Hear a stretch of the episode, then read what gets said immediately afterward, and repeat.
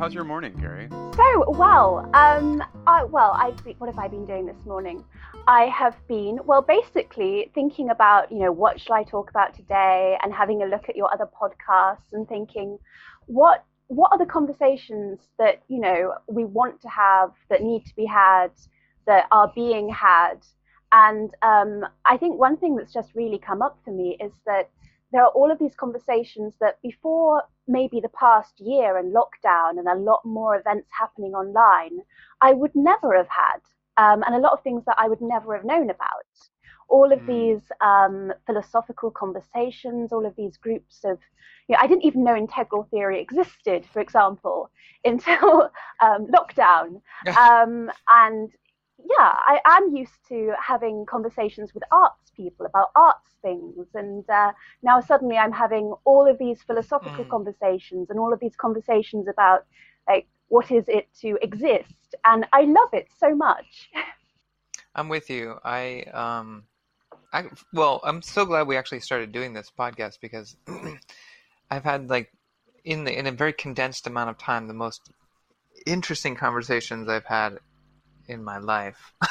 Do you know what I mean? Like in that compressed time, like maybe over the past, you know, over a ten year span, I'll have this many interesting, like really interesting conversations. But and like you're saying, exposed to all kinds of new different ideas like complexity theory, integral theory, things like that. Just like really important stuff, and um, especially trying to understand you know how we got to this situation right now and just understanding present circumstances and like how to navigate the future like it's really interesting. It's really helpful. I think it's like this collective um, not dark night of the soul necessarily because it's not necessarily dark but it's like a whole ton of people have uh, maybe some people were doing it before and i think to some extent i was but collectively have all come together and said we're having a bit of an existential moment here and um, trying to make sense of that and bringing all of our skills to that, bringing all of our say academic disciplines for those of us who have those all of our all of our previous stuff and unpacking it. And i think say a lot of what's happening with metamodernism at the moment so far as i've learned so far is we're we're bringing all of these theories to the table and looking at them and almost having an object oriented ontology approach to them and thinking well, what are we actually doing with them here and now in a really embodied way? Um, which I think is both really helpful, but also wonderfully jarring because we're trying to apply these two things, and there's always a sense of this gap. And uh, what happens in the gap, and everything's becoming mm-hmm. really immediate. So, what are the two things that you think are gapped in this in this instance, Carrie? Just for my um, so I think the gap is we've got, you know, the modern, we've got the postmodern, we've got all of the things that, say, integral theory says we have to work with, or, you know, the things before integral theory. But um, we have we have academic approaches up until the modern, we have the postmodern, and then we have, there seems to be a gap between. It's very difficult for me to say what the gap is between because I think that's the question.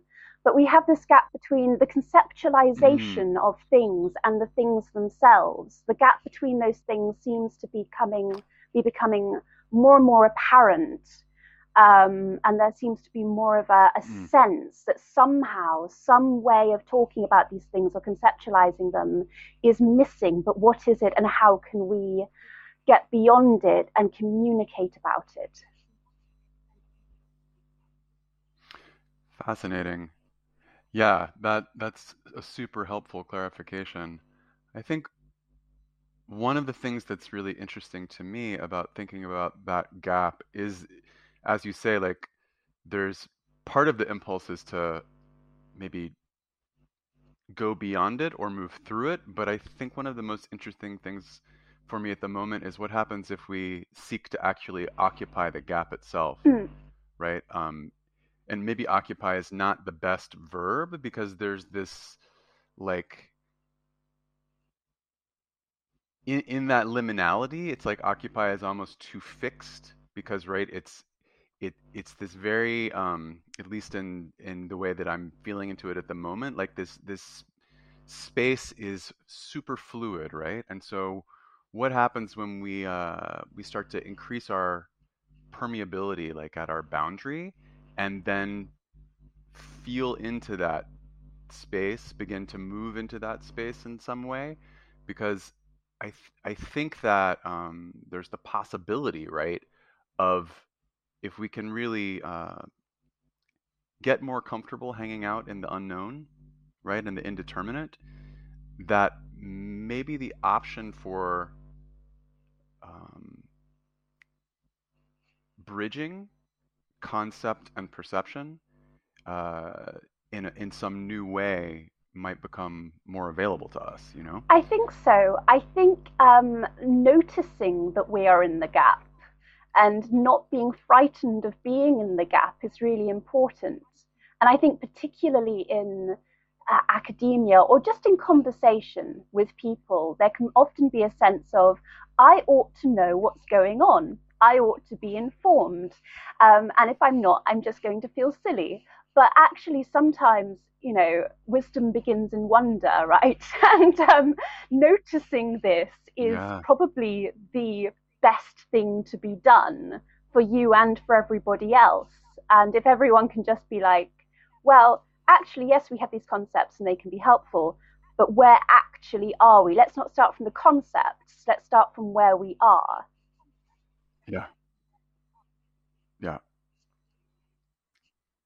Totally. It reminds me of, and I'll probably not do it justice, but you know, um, Alfred North Whitehead would say that as opposed to having the conceptual guide the actual that the actual always had to be what was giving rise to whatever conceptual frame or abstraction we were going to work with um, which in some respects is a, a, a, strange turn in philosophy right at least in the west um, because so often it's coming from the abstracted, right? The idealized rather than coming from like coming from a transcendent orientation rather than from an immanent orientation.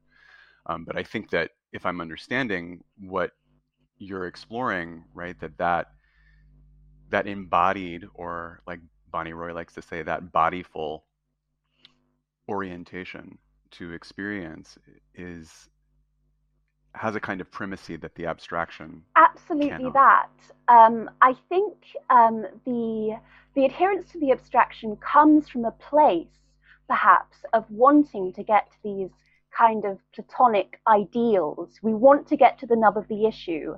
Therefore we conceptualize the nub of the issue as this ideal which actually takes us away from reality rather than getting us closer to it. We want to know things, therefore we try to pin them down conceptually, whereas actually that isn't the way to get to them. Perhaps. Um, the way to get to them is to, well, I don't quite know what the way to get to them is, but it's certainly not by conceptualizing them into being understood. Um, and Philip K. Dick, who's somebody I, I, write and read about a lot, um, talked about these layers of um, of reality of understanding reality. So you have like the language layer, um, and in you know, Platonic terms, he talked about that being like the wall of the cave, the the symbols and signs for things. Mm. But beyond that, you have things as they actually are. And for one thing, that's a bit overwhelming because as humans, we try to we tend to try to categorize things to make them workable because otherwise we just have this constant stream of information. Um, but equally, that is not what they are. That is a, a form of management. right. Yeah, totally. A map is not the territory kind of exactly moment, right? that. And if we want to draw maps well, we need to look at the territory again.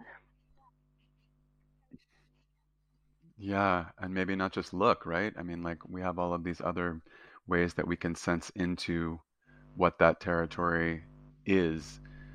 Um, one of the things, uh, you know, I was when I was reading your paper, um, that was the written version of the presentation that you gave that you sent to to me. Um, I was minded of this dynamic in Gnosticism and in Philip K. Dick's writing of this, you know, on the one hand, I, it it very much makes sense to me that there is some layer of reality or layers of reality that are deeper than kind of what is apparent.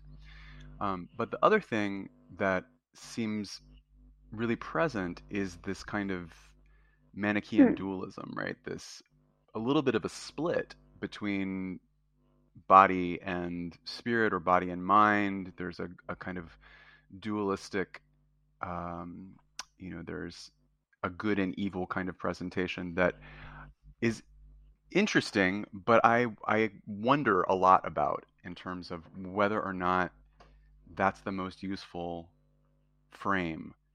So I'm curious, as someone who's spent a lot of time with with Dick's writing, how that lands with you and if you have Yes, thoughts on that. um, I think I I also see that as potentially a thing that I don't personally agree with. Um, I, I don't see things as dualistic as such, but I, I think perhaps I see it as um, so he has this idea of the black iron prison. I see it more as the black iron prism with an M. So things will show you an aspect of themselves. And I think that there are some things um, for him that are showing such a sort of Plato's cave wall aspect of themselves, have been so conceptualized and so deadened in that process that they almost do become drained of their actual value. Um, like particularly with um, you know, things that have been capitalistically value extracted. Um, he, takes the, the um, Mhm. example of, say, a McDonald's burger that is just like Baudrillardianly repeated and repeated and repeated like a photocopy until there's nothing there anymore. Um, so, you know, it's still a thing, sure it is, but, you know, is it um, in a sense if everything has just been drained out of it? Yeah. Um, but then that does still give that thing value. It's it's seeing the the value that's been taken out of that, and still seeing the the value in what he or Lem would term the trash of the gutter. Like, and you know, there's still little flickers of light that Hmm. can break back through or be seen within it. Like you know, if you're in a shopping centre, you're not in Eden. But it's still reality. It's still the real world. It's still theoretically as Yeah. you know sacred as anywhere else but you know noticing that that has been sucked out of it i think is a way of resacralizing it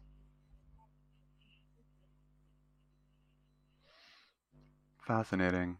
Yeah, you know, I'm I'm minded of a Tyson, one of Tyson Yunkaporta's teachers, this guy, Old Man Juma, likes to say that everything has Mm. dreaming, right? So that i even the cane toads who came, you know, were imported to Australia as this really terrible idea, but nonetheless they were imported to um, act as a sort of biological pest control for the cane beetle and the cane grub, but they ended up just multiplying and kind of disrupting a lot of the ecosystem um, because they they had such a intense level of progeny. But um, so for a long time they were they were totally hated and reviled. But you know what Old Man Juma is saying to Tyson in, in this moment in, in Sand Talk is like even the cane toad right now is part of the Mm. dreaming of Australia, and so I'm thinking about you know the the shopping mall, right?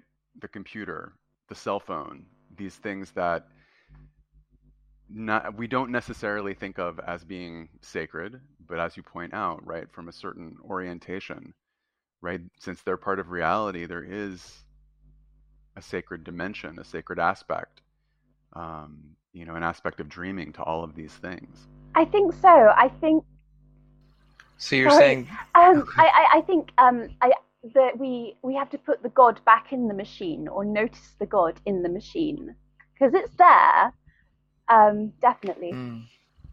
sorry i interrupted you Oh, I was, no, no, no. I was. It reminded me of um, Yankee Candle, and so that on that idea, then we're saying that you know, Yankee Candle is now a part of the dream that is, you know, the reality at present of the story of potentially the the term Yankee and maybe the Civil War. So within that whole right? Yankee Candle? Gathering that. Yeah, you don't know Yankee Candle? Oh, maybe that's a not. northern thing. Maybe Oh, so. man. You're gonna have to give us a little That's background. hilarious. Yankee Candle is like ubiquitous in malls around here. Hmm.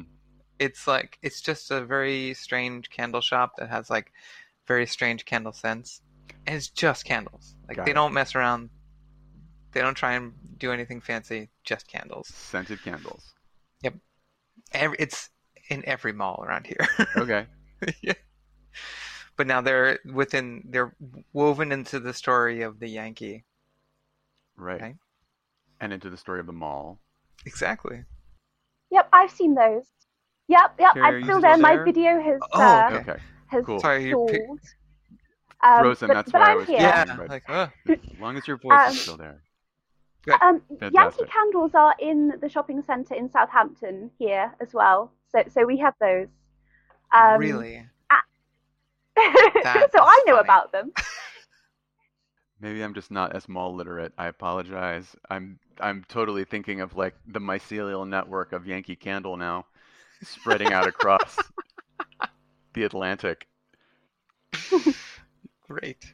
Do you think that we're um we're at, we've come I mean obviously this is just a step along the way, but do you think that, that we're in this sort of existential peak where if, if we if, if we can call it a peak because we don't know yet, but um because of um you know our our global isolation during the pandemic and we're faced with the idea that we we have our choices up till now have caused all of these things. Our choices up till now have caused, you know, the climate change, the pandemic, and things like that, and have set us as humans.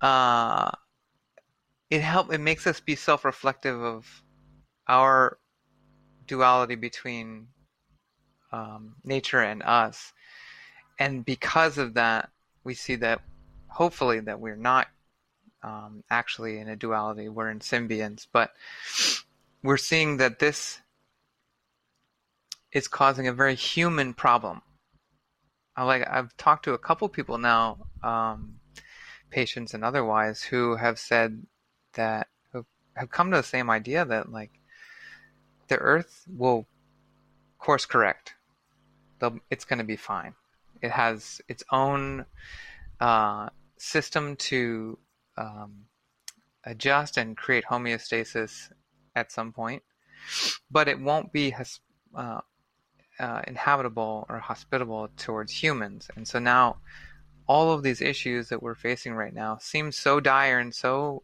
you know intense for us, but it's a human-centric problem.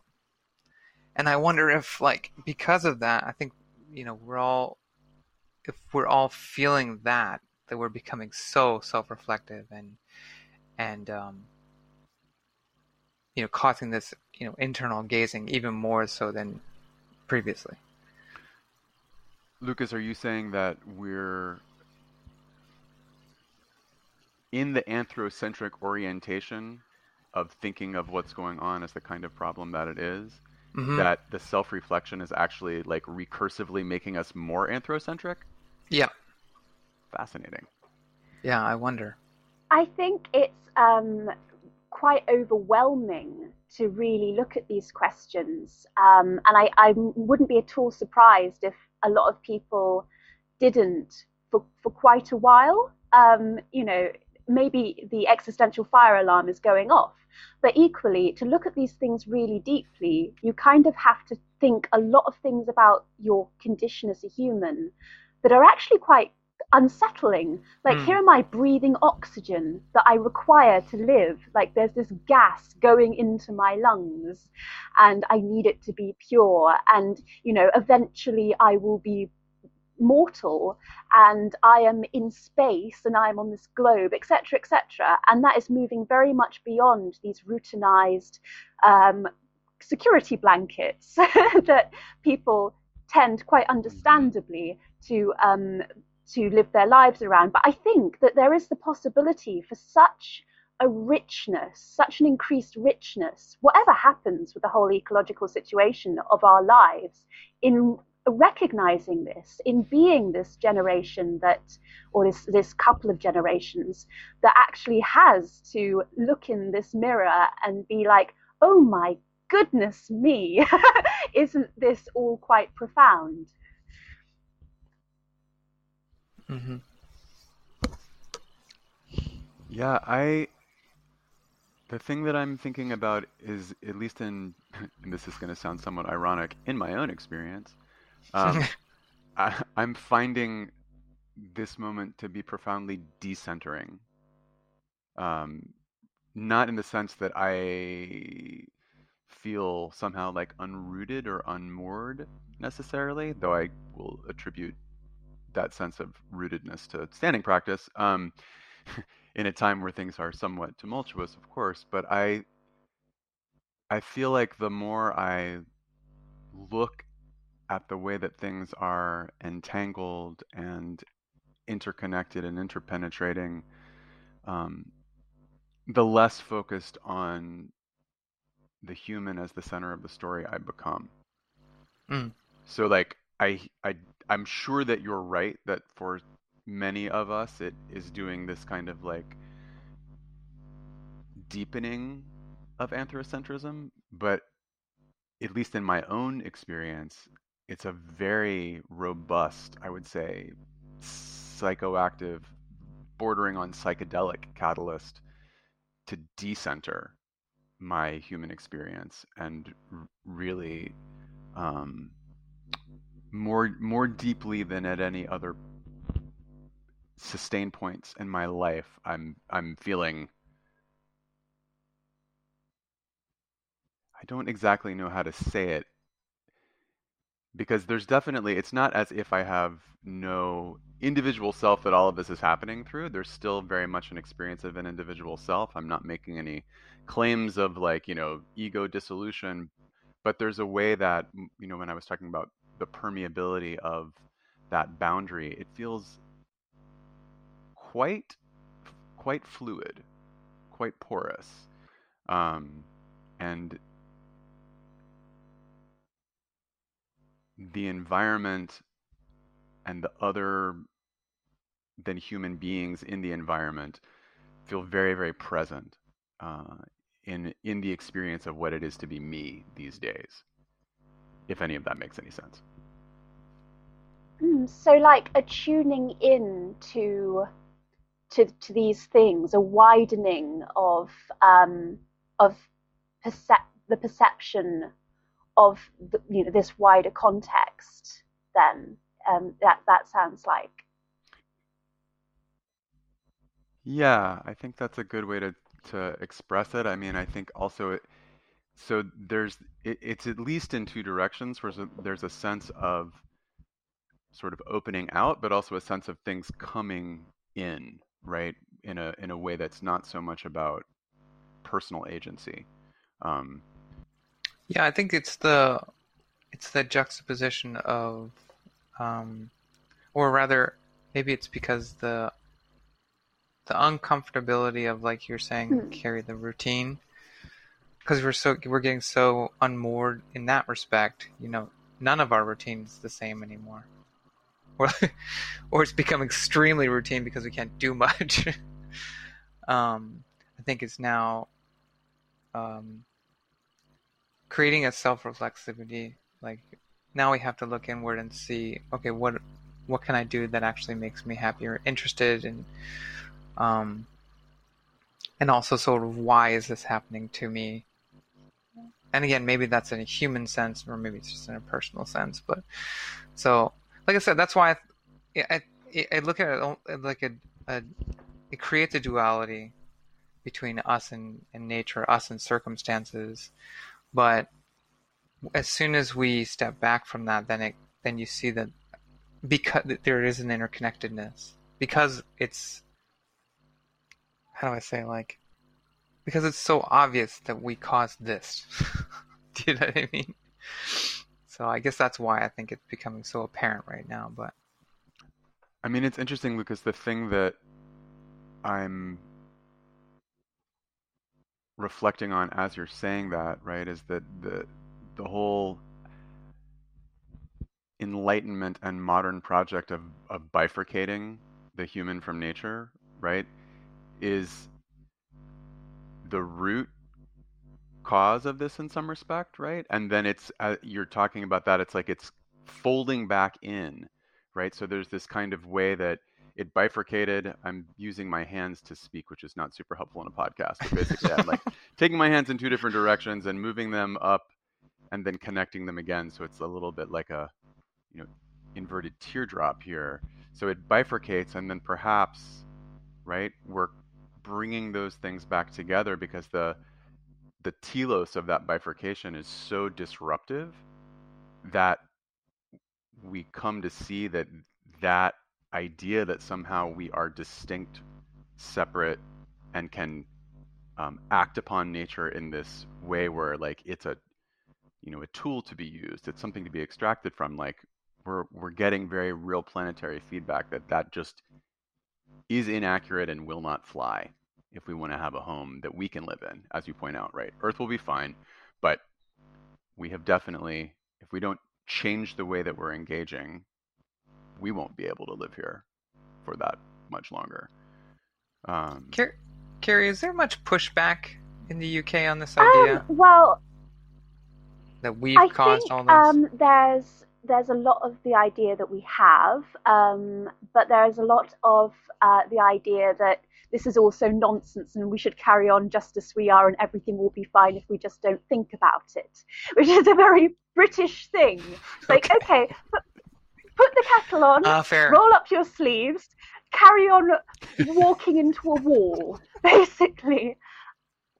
Um, but yeah, there are there are a lot of people who are um, you know very much you know aware of of this and doing things about it. But um, I would say that uh, the majority of people are a little bit um, earlier on in that path, like doing their recycling and uh, being good citizens, but not thinking about it terribly deeply. Um, but I, I think um, mm. I think it's really necessary. I, obviously, it's really necessary. But um, I, I, think it's a relationship. Um, we are part of nature. I think it's difficult to think about these things in this way without it being experiential. Because if this is approached in a reason way, it comes, like you say, from that looking outward, this uh, this old telos, you know. But it has to be an experienced thing. Um, you have to think of yourself in a relationship with everything else. You are a subject, but you're also not a subject. You are part of a thing but you are also, because you are thinking about that thing, separate to that thing. And how does that work? And I think the nearest thing I can think of is maybe the, the experience of falling in love. So um, you kind of become melded in some way. So maybe we just need to, you know, fall in love and be fall, fallen back in love with with the world in a way, um, almost in a millenarial way. Um, and not devalue these things and turn them into tools um, unless we want it to devalue us and turn us into a tool because it totally will because it'll all stop working mm-hmm. Mm-hmm. i love that i think that's a beautiful idea well because we were talking with um, sophie right about how everything our environment is um, we're constantly in interplay to to the degree that we're permeating each other from you know like the air that we breathe which is enriched with you know uh, my you know spores from from the ground um, all the different particles in the air and and then the emotional scape of, of us and the animals and all these we're just constantly breathing each other and um, that interplay is is in, in some respects very sexual you know?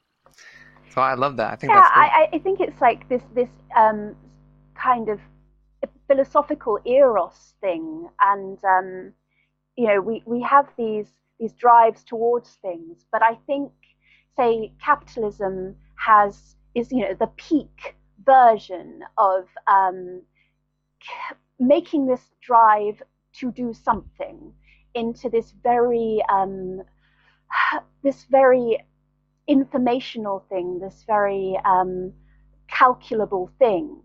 Um, and maybe that's reassuring. I have done well because I have made this much money and that this line is going up on this graph. But that's not how it works. It is all very much more fluid than that. And, um, you know, there's more uncertainty there, but it's more real and it does far less damage. Yeah, I mean, I I'm thinking about how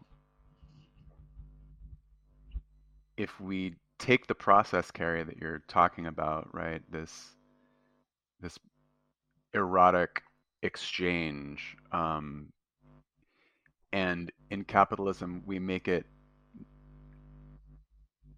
we reify it to the point where it's it's entirely object oriented it's it's no longer about the exchange right i mean yes we talk about in modern economics exchange rates right but it's really not it's not the kind of exchange that's happening in the natural world, right? It's not this kind of um, this movement amongst and between all of these different subjects, right? It's this way in which it's like, okay, well, if I get the thing, right, that's that becomes the mm. eros. Like it's about possession as opposed to about this kind of um, interplay, this dance between and amongst the different subjects.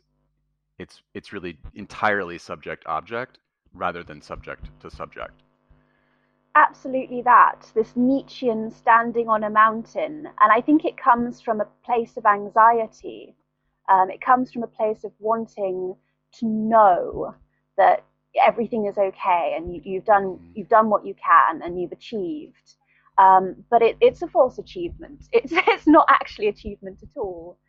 Um, so it comes from a good place. We just need to redirect that in a more mature, meaningful way, I think. Do you have thoughts about what that might um, like? Good question.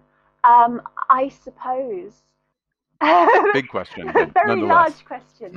um, I think ideally it would be not hyper conceptualizing these things, not being in these um.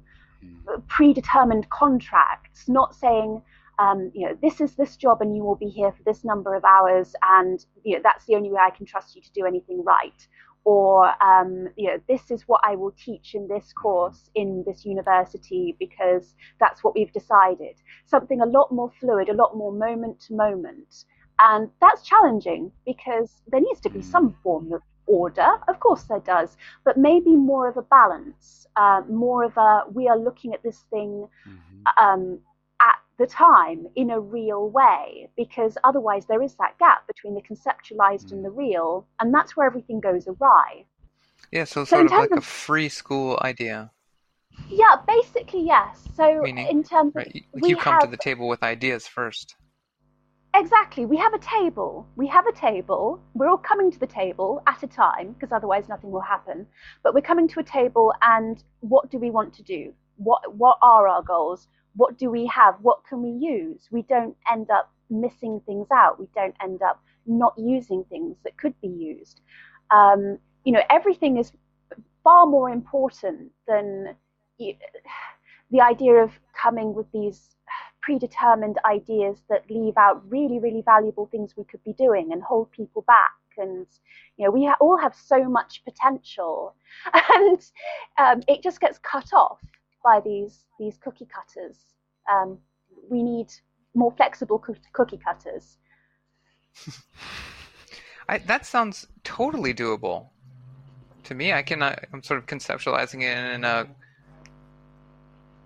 in a governmental sense. It's like you know all the constituents come together and and say okay, and this maybe this is sort of what we idealize our government to be anyway. But you know what are your concerns? Bring them to the table and let's work on them.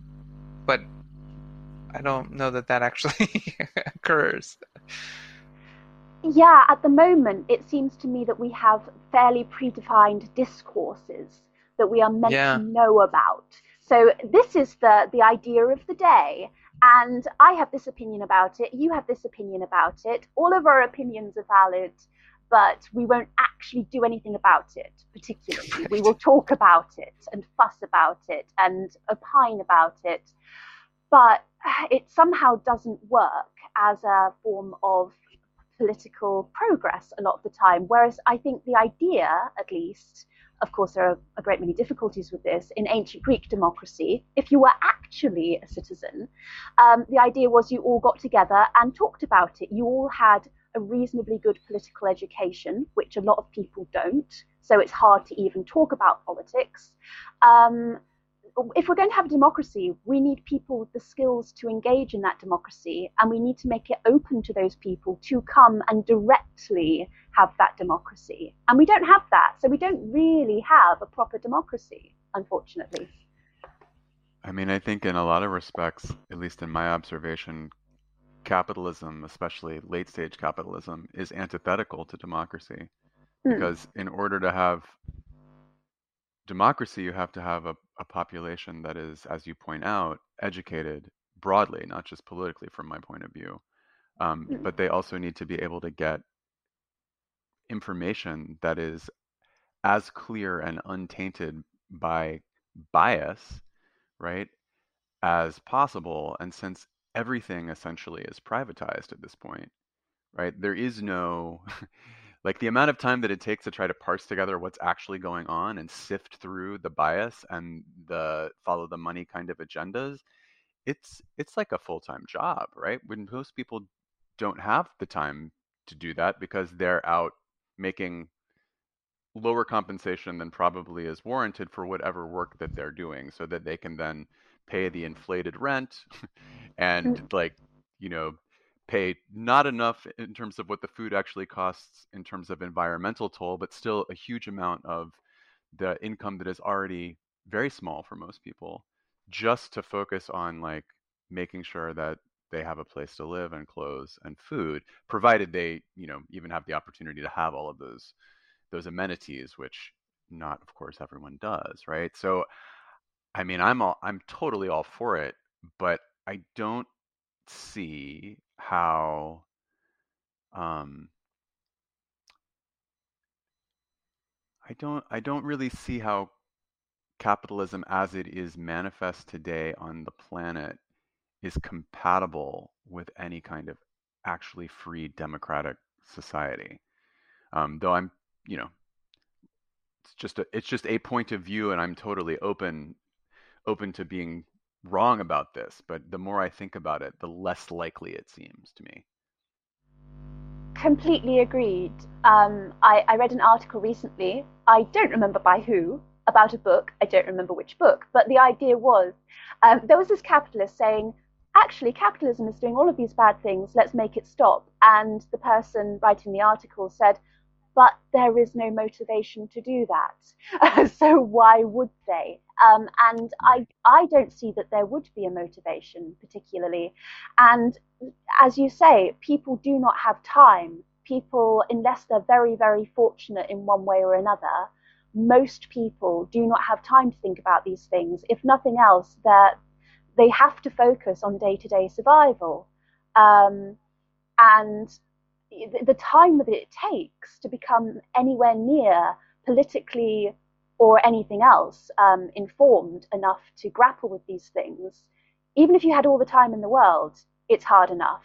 If you're exhausted coming home from many hours of shift to then look at your bills and look after your children, etc., etc., people are kept in a completely unnecessary state of um, of exhaustion um, and time poverty so that they don't do anything about that very situation. It's a grotesque catch 22, and I've no idea how that can be moved beyond, but it really, really should be.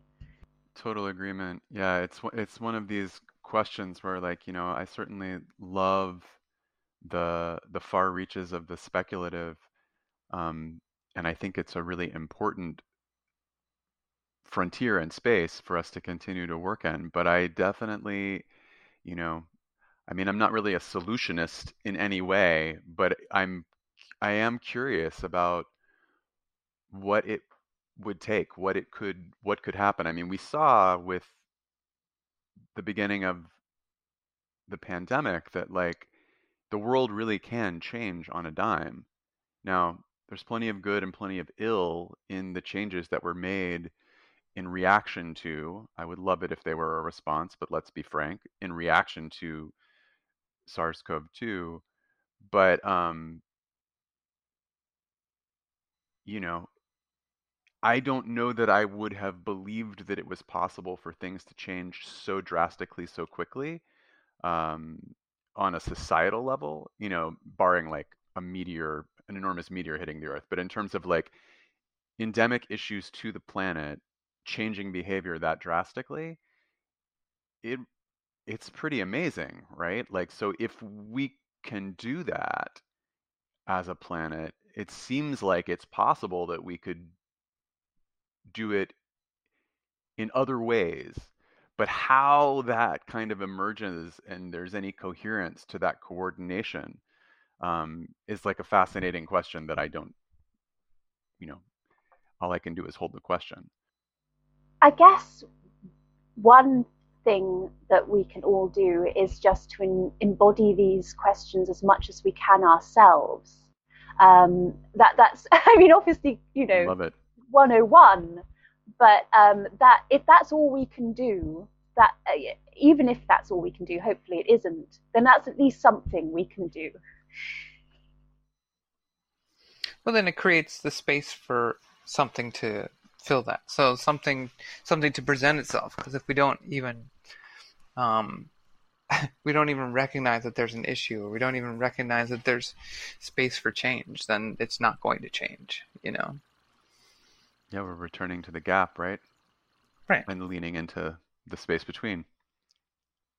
And I think the space between worldviews as well, because um, you know, this. Imagine, for example, taking a random person and putting them into this conversation. Um, what would that be like? So, if we were talking to somebody who very much disagreed with us about that, about these things, um, how mm. would that conversation go and how can that be bridged? And of course, we can't just impose these things on people. However, we can point at them. But if they can't see the thing we're pointing at, even though it's there, what is to be done because of you know worldviews, etc. Um, yeah. But these are these are hard conversations to have if your world is not the same world as somebody else is living in. Yeah, I think a lot of people are struggling with that right now because most of most everybody I think is li- living on some sort of borderlands, you know, at some point, yeah, or, or at least coming in contact with that borderlands kind of place where somebody's totally disagreeing with you, does not see the reality as you see it, and so how do you communicate, you know?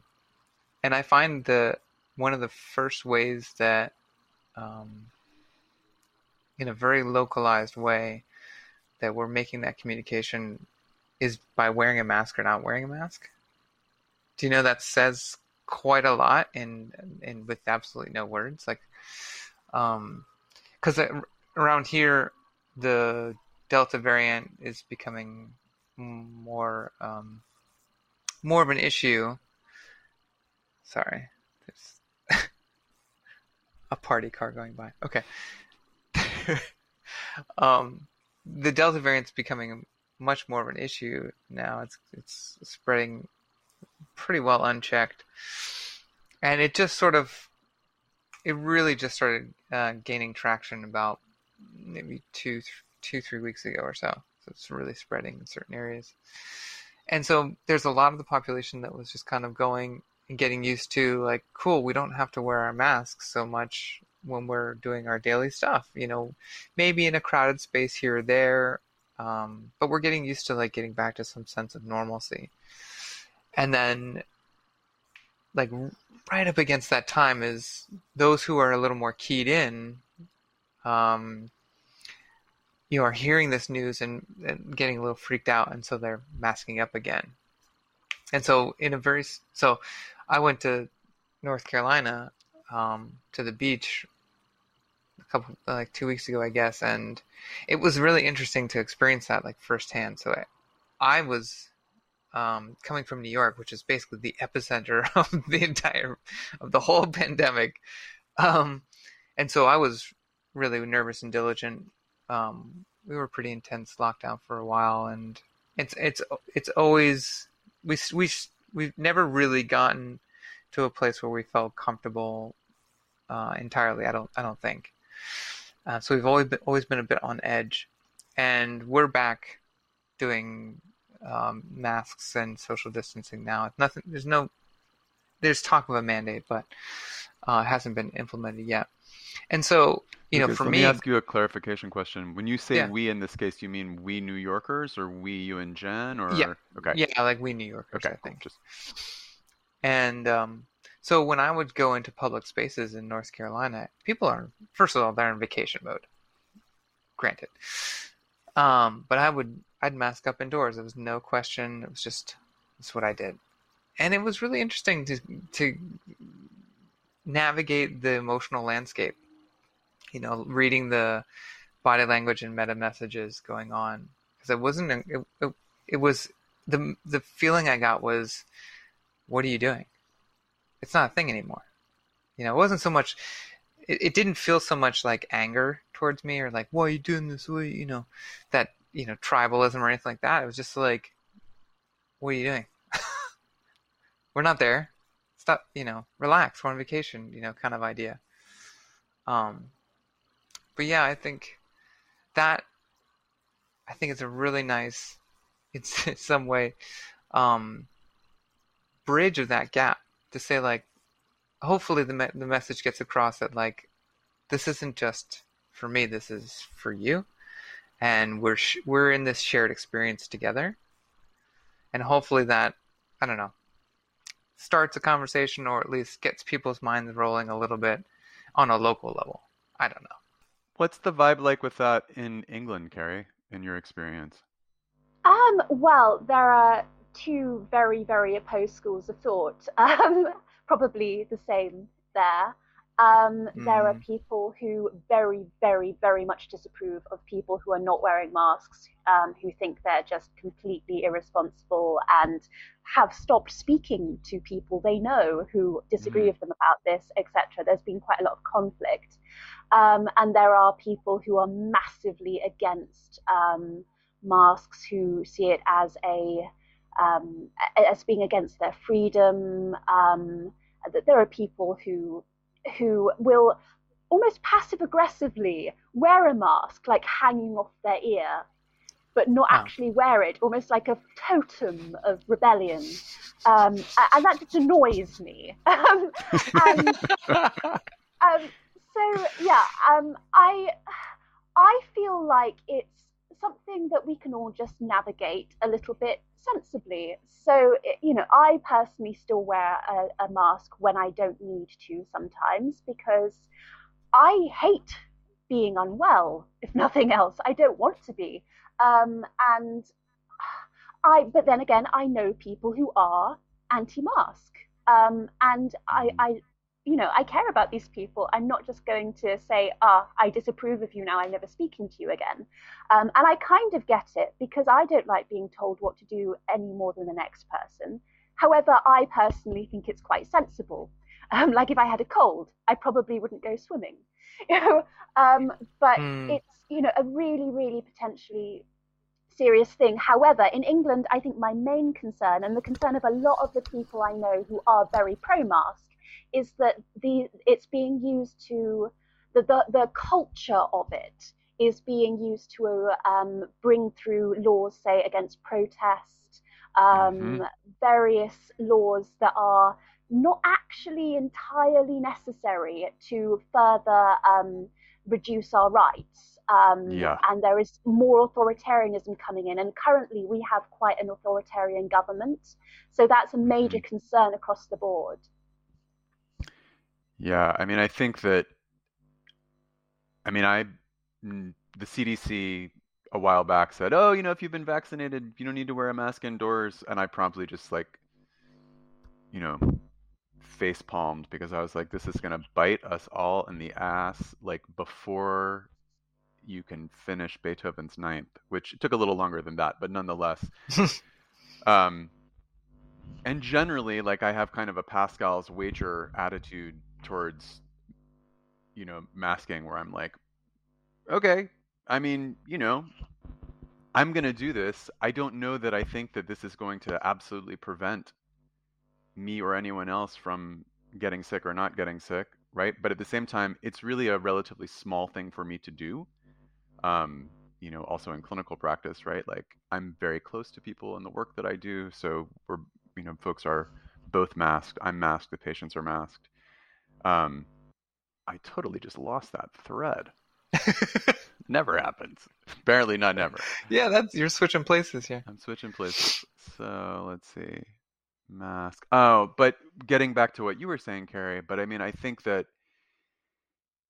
I have been alarmed since the beginning of this with the possibilities of authoritarian overreach and ways in which human rights and issues around privacy uh, and robust new levels of surveillance seemed to me to be like telegraphed from day one in this situation. Um, so I'm sympathetic to the position that a mask or a whatever is an impingement on freedom and and at the same time like you i think it's a sensible thing to do right Hmm. I'm, but i'm i'm you know i have a more than perhaps a more than healthy distrust of authority and certainly you know, robust concerns about people's civil liberties. Um, so it makes it like sticky, right? And and Mhm. complicated in a way that, you know, it's such a both and situation where like there are things that it would be probably in the best interest for all of us to do based on public health, but the institutions that were ostensibly, and this gets back to the education and information and privatization piece, right? Like we've gotten really terrible and inconsistent information from the CDC and the WHO. Part of that, of course, is because things are evolving. But the way that the information was packaged and presented didn't leave room for indeterminacy and uncertainty. And so it was both often inaccurate and then undermined the credibility of these institutions, which then reinforces this feeling like, oh my God, these people are just out to control me. Mm-hmm. So I'm not I'm not really sure that this particular like riff goes anywhere except to say that like I am extremely sympathetic to people that feel like the situation with the pandemic has been leveraged to manipulate them. And I do think, in fact, that that's accurate. At the same time, um, I think it doesn't make any sense to stand on some hill of like, and thereby I'm not going to do this thing that is actually pretty simple and might help people not get sick, right? It's like it it it splits in this weird way where I'm like, okay, you know, I feel you. Is this really where you want to make your stand? Right. Which seems like the answer is for some people, yes. So, Yeah, I think um, there needs to not be a dichotomy between, you know, the pro-mask and the anti-mask people in terms of making stands. I think, um, you know, there are things that are being done in terms of civil liberties that we can at least all come together, hopefully without, you know, people without masks terribly alarming the people with the masks, but uh, come together metaphorically and oppose Mhm. together. Um, you know, we, we can all come together on agreeing that this is being leveraged against civil liberties because of course it is because of course they would Yeah. do that because it's an opportunity yeah. So it sounds like um more of an us versus them than a tribalism kind of thing over there. Like for us, it's very tribal.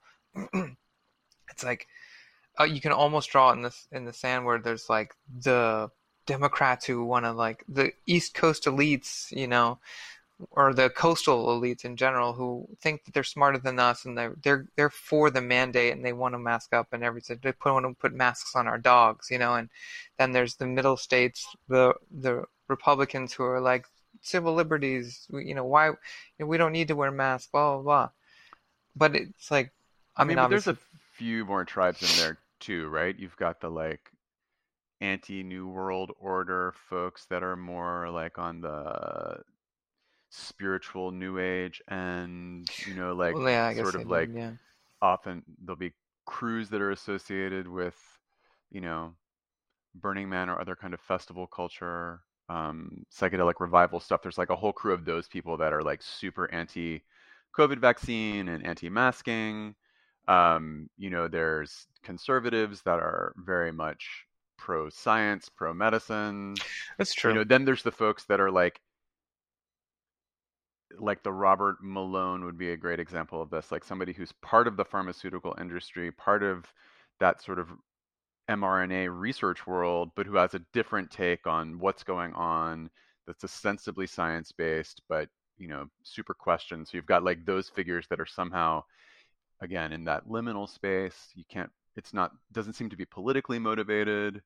You know. Um, I don't know. So I think it's it's more diverse than that coast versus mid Mm, state.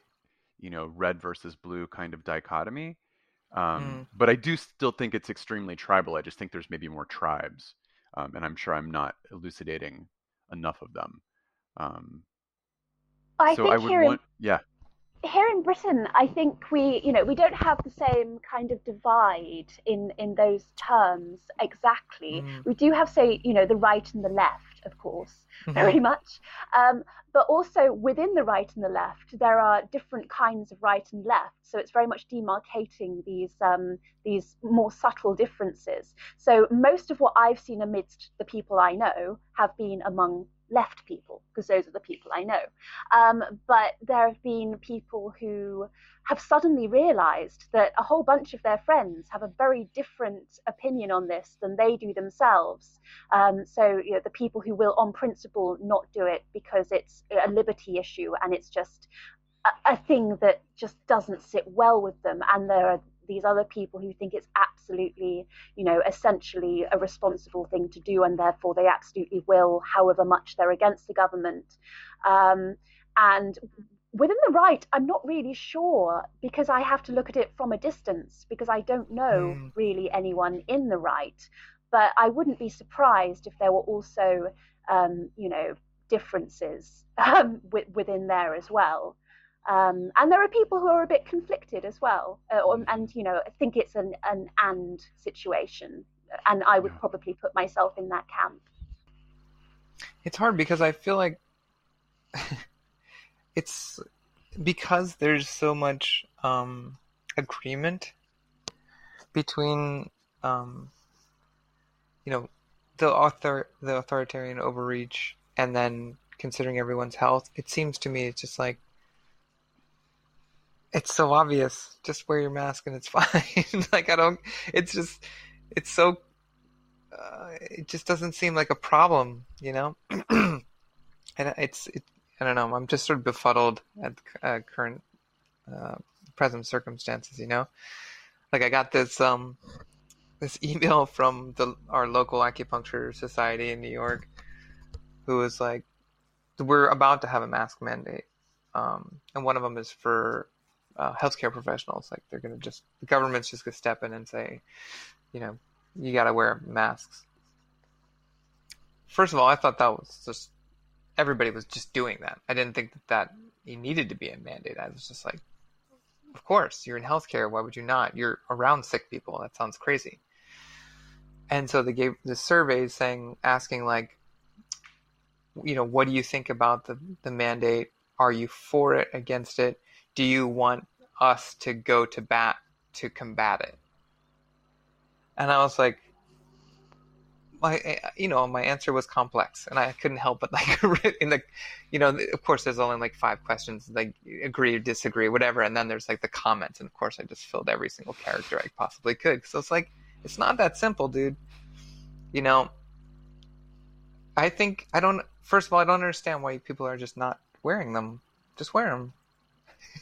That's, I mean, that's the basic answer. But you know, who who cares a political affiliation? Who cares? You know, yes, you wouldn't have to have the overreach if you just cared about your neighbor and just wore it. You know, so I mean, they there still would be overreach though, right? Because bureaucracies Oh, totally. and governments, like they just they drift in that direction, right? It it accretes. Yeah. Um, So I mean, you know, bro, it's like there's all those folks that are like, well, the science says that wearing a mask is it's gonna kill you because you're Right. you're breathing in your own carbon dioxide and it's right. super dangerous. And here's these 18 studies on PubMed that say that this is really bad for you. Right. I mean, so you know, Yeah. there's always a ream of data that can be used these days to validate just about every position. Um, back to the I the know, right? information ecology being so wild and unruly and quite frankly toxic.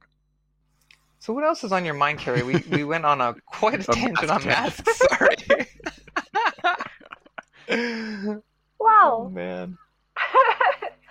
um, ah, nothing. Sorry now, to just totally throw the ball in your court. Yeah, exactly. I have the ball. Um, but um, going from the vision of a ball, let- let's let's let's look at this metaphorically. I have the ball. We all have the ball. The Yeah. ball is the world. Um, so what do we do with that?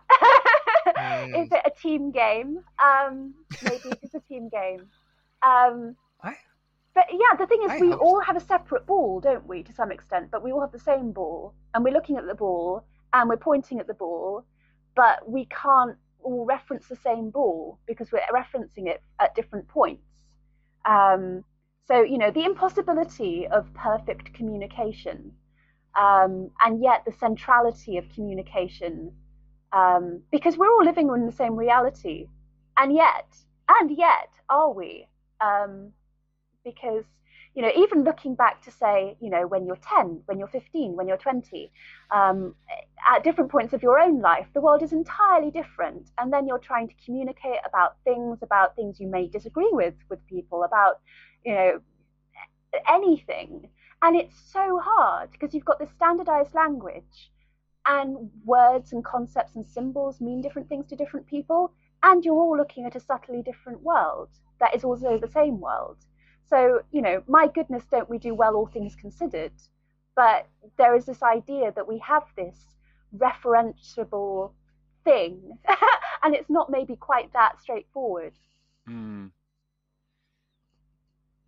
Yeah, it's definitely seems like the major theme of this conversation is this, you know, the space between the gap, as you were saying in the beginning of the conversation, between the perceptible world and the sort of signs and symbols that we use to represent it, both internally in terms of our own conceptual frames, and then how we convey and communicate those things. It's it's it's certainly endlessly fascinating, right? To explore that space. Um, Carrie, are you, what are you doing in terms of your scholastic work these days? Um, is that, are you working on papers? Are you teaching? Are you researching anything? Um, Well, um, what I'm um, working on at the moment is potentially going to be the chapter of the book if I do it in time, which I may or may not. It's going to be something in any case. Um, I'm looking at the moment at um, a at how Philip K. Dick um, wrote about and relates to um, the theologian. I'm, I'm, probably going to pronounce this name wrong. Um, uh, Teilhard de Chardin, and um, in various points in the exegesis, which is um, Philip K. Dick's um, philosophical non-fiction writings, lots and lots and lots of it, um, but reduced down in 2011 to a reasonably um, manageable edition. Um, he he references this this person in relation to in relation to his idea of the noosphere, in relation to this idea of kind of enworlding of, and this fits in quite well with our conversation, of bringing reality into being through experiencing it more deeply, um, which may not be the best way of expressing it, but that's a stab at it. Um, so, and in relation to reason and revelation, so in, in relation to, say, Chardin was a scientist, um, but he was also a theologian. Um, he thought that, as a Jesuit, that um, we could understand the world through reason, through teleology, um, but also um, like Philip K. Dick, he had these experiential, revelatory experiences. Um, and he tried to use, like Philip K. Dick did, reason to express these things to people, to bridge that gap, to, you know, usher in these experiences. And um, so I'm thinking, so a slight side note um, Richard Doyle, one of the editors of the exegesis, wrote about Philip K. Dick in terms of doorways to Eleusis. So, an, an mm. initiation into the mysteries. Mm-hmm. And um, that's what he is trying to do. That is also what Chardin is trying to do. Um, how do we reason about revelation and reveal reason? How do we um, mm. create these things experientially? So that's what I'm looking at at the moment in relation to these two writers, how they do that in similar ways, how Philip K. Dick references him and understands him and what they're doing. How is this done? How is hmm. revelation mm. communicable? Um, so that's what I'm looking at the moment. That's awesome. Yeah, that sounds fun. Thank I'm you. curious. you're totally welcome. I'm curious, other than the um, if other than the writing, the research, the sort of contemplation around this, if you have ways that you're exploring embodying and deepening your experience into that um, interplay between reason and revelation. Very, very much so. I think that's kind of why I'm doing it, kind of why mm-hmm. I'm drawn to these ideas. So I've been thinking about, um, you know, mysticism, I suppose, ultimately, since I was a teenager. I accidentally came across a book on mysticism in a um, in a bookshop, and started reading about it, and thought to myself, ah, these are experiences I seem to be having to some extent or other. Um, I think what Maslow would call peak experiences, particularly, mm-hmm. but these experiences in which I am more enworlded, in which things seem more real, in which I am, I suppose, more, you know, fluid, more open, tuned in to reality, whether that be just God or reality is an open question. But um, so I was then drawn to um, Philip K. Dick's work. Um, I did my MA dissertation on uh, the exegesis and time and space and temporics and how he he looks at how the world is experienceable. Um, but in terms of um, pulling myself away from intellectualizing, which is a thing that I do, um, I'm I'm trying to yes merge what I do in the world. So this writing, this this theorizing, this talking, with what is really a great deal more important to me, um, this kind of quest that I've been on since my mid-teens, I suppose, um, through books, through experience, to have revelation, to have these peak experiences, to mm. get myself deeper and deeper into reality. And I think maybe it's wanting to be able to talk about this, wanting to be able to share it, wanting to be able to usher people in if they want to, uh, not kicking and screaming, hopefully, um, into these like experiences to share these things with people because it can be like, you know, if you're 14 reading a book on mysticism in your bedroom by yourself, a little bit emo-ishly alienating. yeah. I want to move beyond that. So, yeah uh, and these sorts of conversations are like ways I found to do that. So, for example, um, Jeremy Johnson does a, a wonderful um, series of um, of talks and things where we talk about phenomenology and all of that sort of thing. And the past year has just been absolutely brilliant for me because um, I've been able to talk about these things um, in person, um, and it's brilliant. but but go ahead, sorry. Oh no, you answered my question. I was to say, is there a specific example of, of things that you're doing? But having conversations. Basically, yes, like warm containers. Um, and also mm. experimenting in my day to day life beyond that, of trying to bring that into my interactions with just the people I interact with.